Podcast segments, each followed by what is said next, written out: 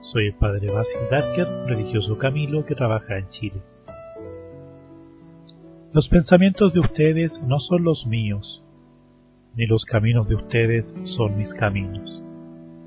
Como el cielo se alza por encima de la tierra, así sobrepasan mis caminos y mis pensamientos a los caminos y los pensamientos de ustedes.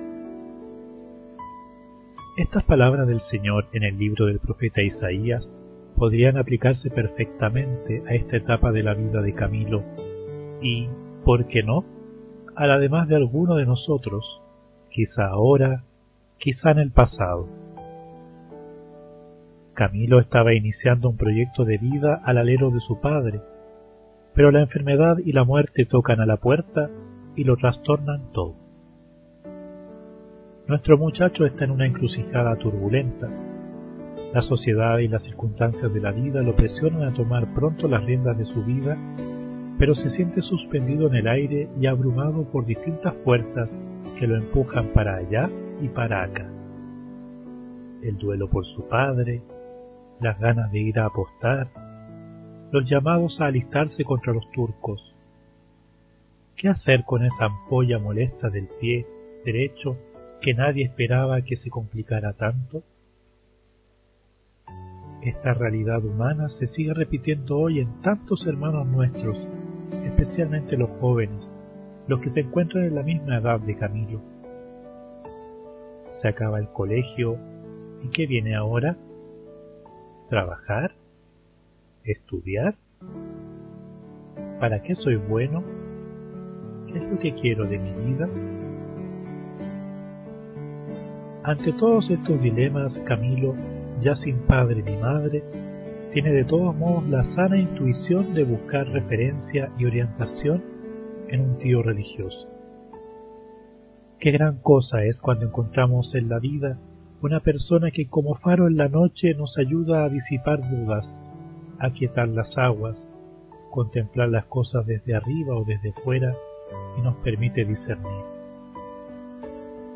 Y cuánto más valioso es cuando desde la mirada de la fe nos invita a buscar en los momentos confusos de la vida la voz de Dios, su opinión.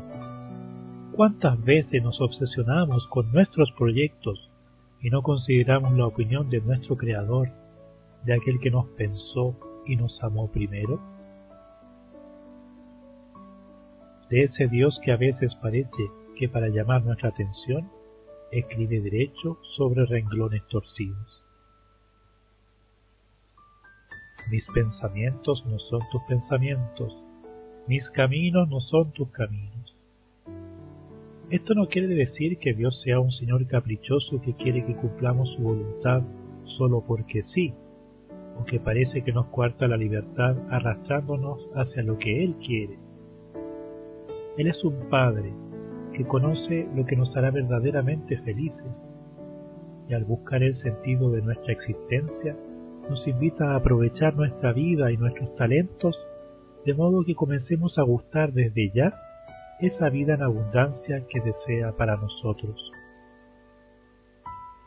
Por eso debemos preguntarnos y comparar cuáles son mis pensamientos y mis caminos y cuáles son los criterios con los que planifica y traza senderos el Señor?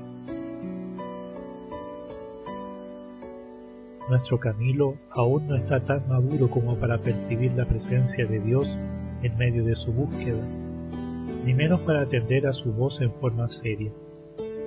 Pero dejemos espacio para que esta llaga molestosa sea la intermediaria que lleve a Camilo a detenerse un poco después de tanta turbulencia y le permita encontrarse consigo mismo y luego con su Dios.